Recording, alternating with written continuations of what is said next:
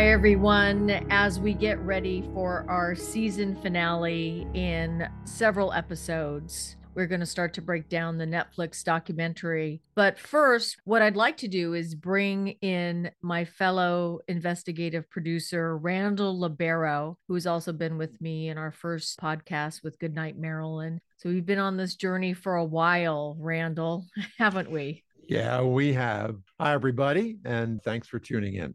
Well, I think one of the things that we'd like to do before we get into the Netflix breakdown is talk to you a little bit about what we've learned and why we were doing this series.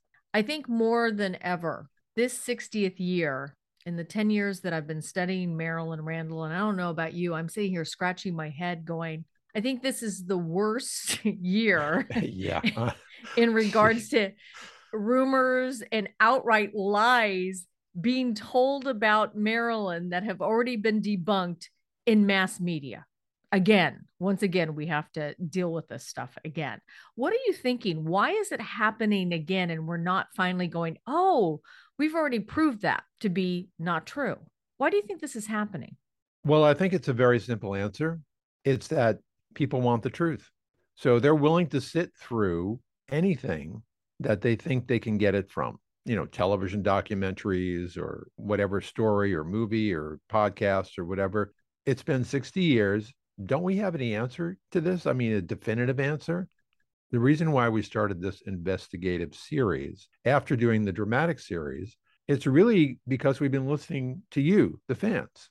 And we thought this is something that people really still want to know. So let's do the best job that we can with the top experts that we have and putting a series together that's going to look at, as you say, Nina, separate everything from everything and try to get to the facts. So, what we did is we figured out how to tell the story of how the conspiracy theories got started. So, this is what our series represents. We took some books that are out there and the main theories that everyone understands that these are the ones, you know, the Kennedys and the doctors and the ambulance know, the, theory, the, and mob, the mob and everything. Yeah. So this whole process has been looking at each of those and looking at what is separating the conspiracy theories from what the facts are. So we started out at the point of Marilyn's death, and from there we went through all the people who began and the reasons why they got started doing this, you know, starting with Jack Clemmons and going to Frank Capell and going to Norman Mailer and Robert Slatzer and all these people who were the foundation of all the distortion of the truth. So if you haven't heard those episodes and you really want to understand why we're coming to the conclusions that we're coming to in these next few episodes, you really have to go back and listen and, and, and, to the early stuff. And Randall, I want to I want to really point out because I think people will get this analogy.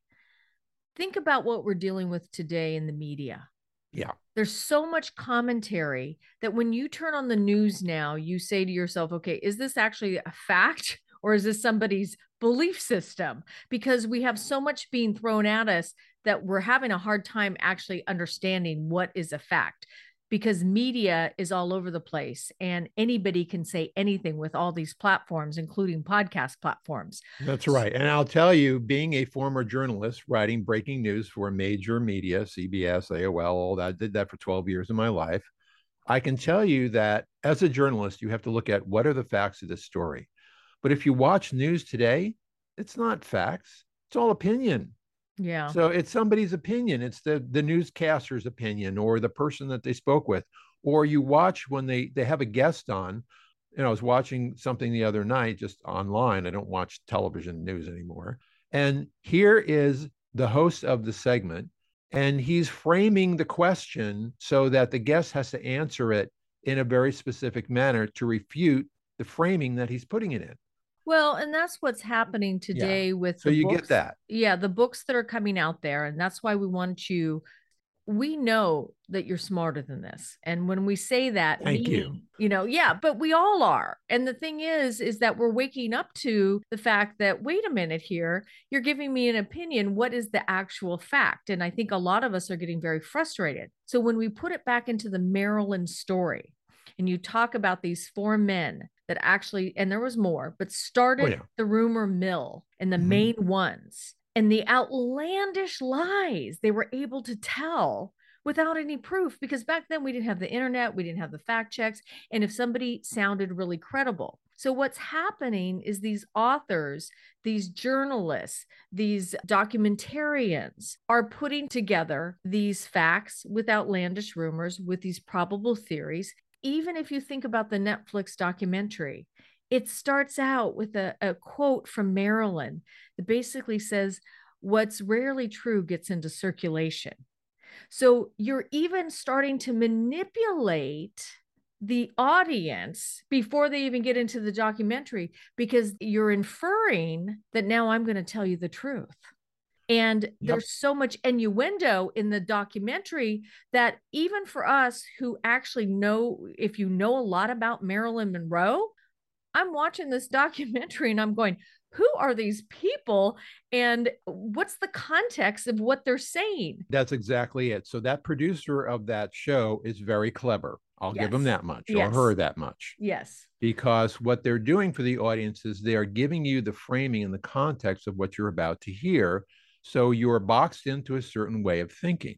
We're not doing that. What we're doing is we're looking at how this damn thing got started. And the reason, yeah, and the reason for that is because Marilyn's story at the end of her life is very, very complicated. And you can't take a piece of it out and extrapolate that and come up with a theory about how she died. You have to look at it in a very comprehensive fashion. You have to understand her as a human being, as a person, as a young woman who was traumatized when she was a child. You have to understand her psychology you have to understand the medical you know part of her medications and how her treatment and also her acute mental illness. So the people who don't have expertise in this area you know i know these guys in the mob or i know the kennedys or I, it's like you know sorry pal uh, you can't do it that way. You have to look at everything.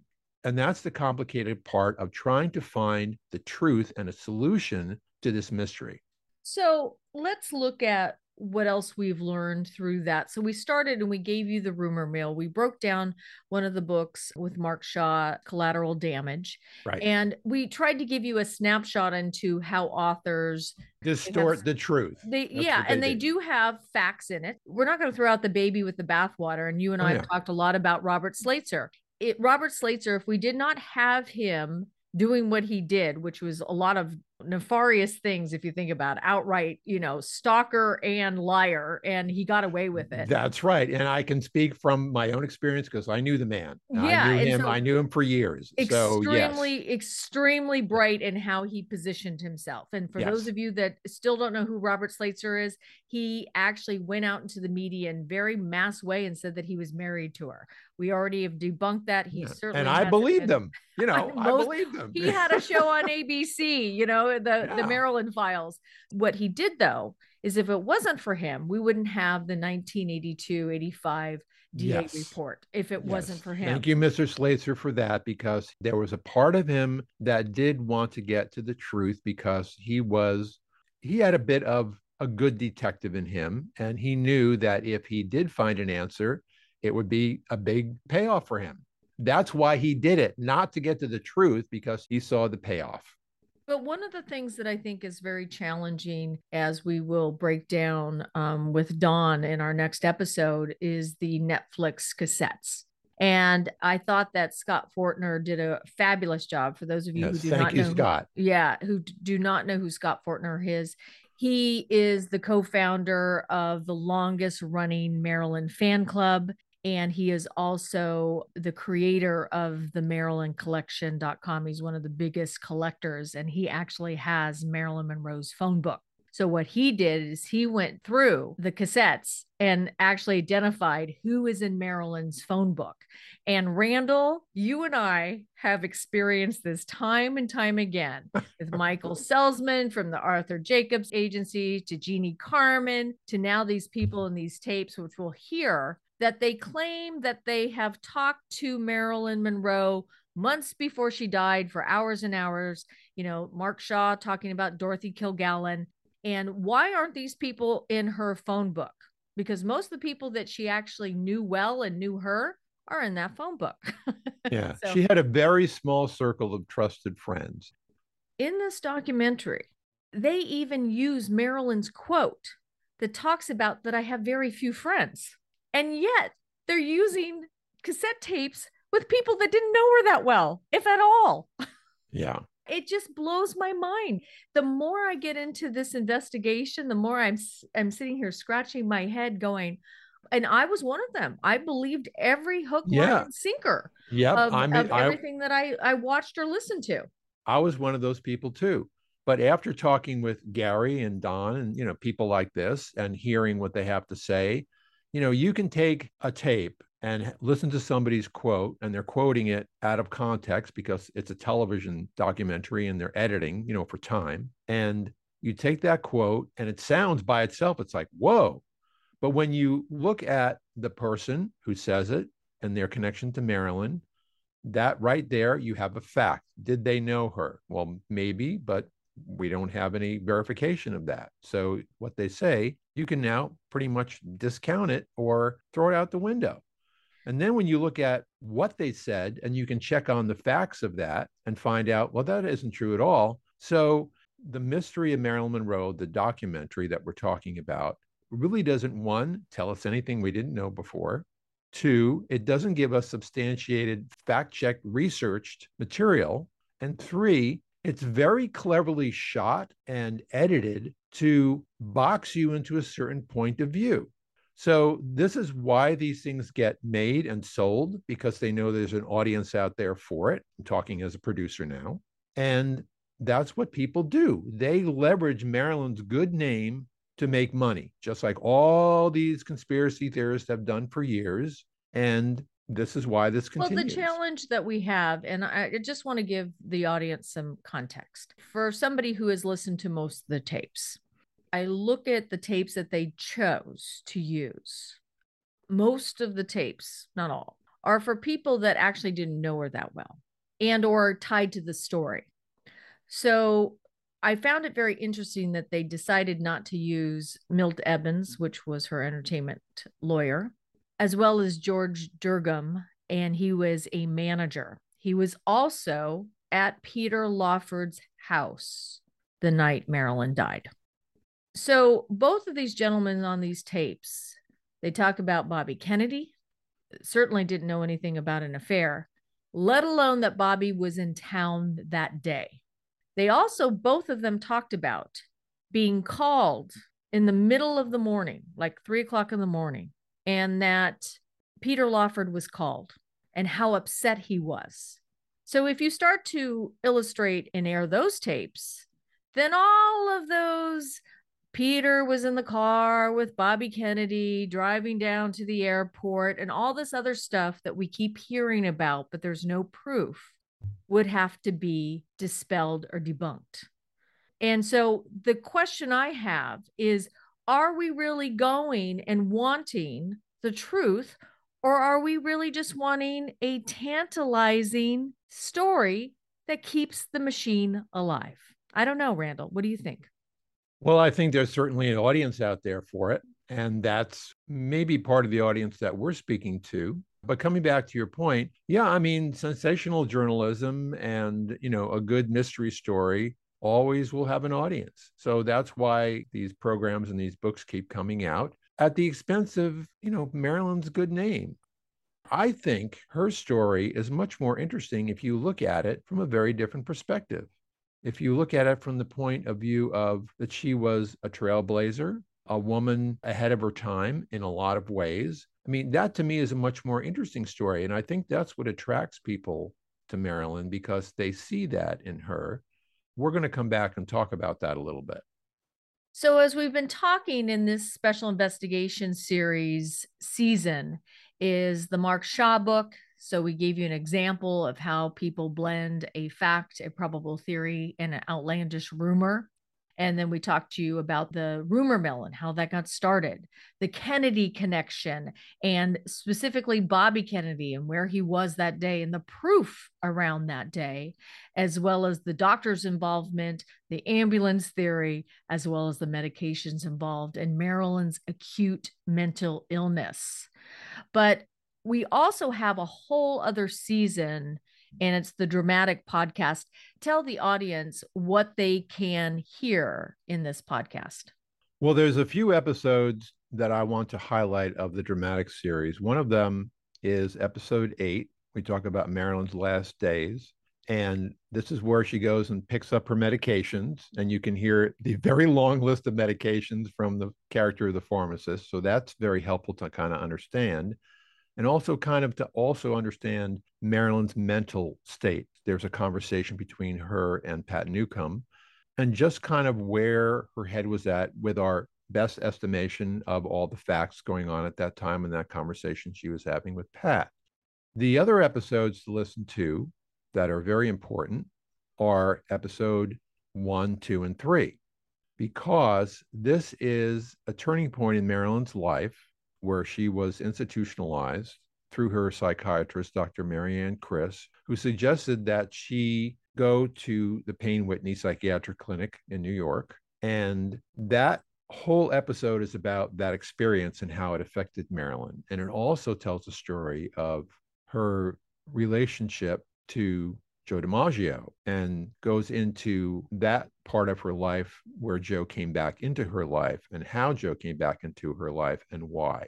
The other episode that's really interesting to listen to, and there's a lot of information in it about Marilyn's family background, goes into the Monroe family, uh, the family of her mother, the origins of other past ancestors in her family committing suicide, her mother's psychiatric illness, and we did our best to kind of give you a comprehensive history in this conversation that she has with her first sessions with Dr. Ralph Greenson. So when you start to put these pieces together, of understanding Marilyn's mental illness and her family, and then also a little bit more about the history of her treatment from her doctors and the medication, she becomes more, as Mary Jane Gray says, she was a living, breathing human being who deserves more than what she's been given after her death. Thank you, Mary Jane. And that's a lot of people's sentiment. What I love about the dramatic episodes, Randall, is we're learning a lot of heady information. What I found so remarkable, and we've got Erin Gavin who plays Marilyn Monroe, is that the actors that are taking these parts on it feels like you are in the scene with Marilyn. What I love more than anything that we're doing is we're humanizing her. Yeah. Because just like you said with Mary Jane's quote, I think a lot of Marilyn fans feel the same way. And I think if we can make sure that we remember Marilyn Monroe was a character that she created. Norma Jean, the beautiful soul that she was and human being, was human and we say these horrific things about her without taking into that account that she isn't this fictionalized character. She really was a human being, and we should honor that fact as well. In preparing for these kind of wrap episodes of our investigative series, I've been reading a lot of Donald McGovern's website, Marilyn from the 22nd Row, Marilyn from the 22nd Row.com. There was a few questions that I still had about certain events that are talked about in the conspiracy theory. So, Donald on his website, God bless him, he has done a fantastic job giving you the facts of how these different conspiracy theories got started, who started them, and where they eventually lead to. So, if you really want to dig in, if you have questions, go look at the table of contents on his website and pick whatever question that you have and read what Donald says about it. So, in our next episode, Donald is going to come back with us and go through the Netflix documentary and pull apart everything that's in there. And with his wonderful expertise and knowledge, tell you where that documentary takes us and where it leaves giant holes in the story of Marilyn's passing. And I think we're going to illustrate for you so you can start to understand and wake up, just like Randall and I have, is the fact that people are saying these things in these documentaries, writing them in the book. And yet, when we look at the cassette and we look at the facts around the cassettes and the people they used as the interviews, we start to piece together that, hey, wait a minute here. These producers, these writers, these storytellers are actually telling you a story that they want you to experience. It may or may not be the truth. And so our dedication will be for you, the audience, to actually know the truth. And Donald McGovern will be with us as we break down the cassettes. We'll also tell you, based on Scott Fortner's blog, were they in her telephone book or not? So that's also very useful when you think about these people that are talking about Marilyn as if they knew her. So, with that said, until next time, I'm Nina Bosky with Randall Libero. Next week, Donald McGovern. For Behind the Icon, the truth will be known.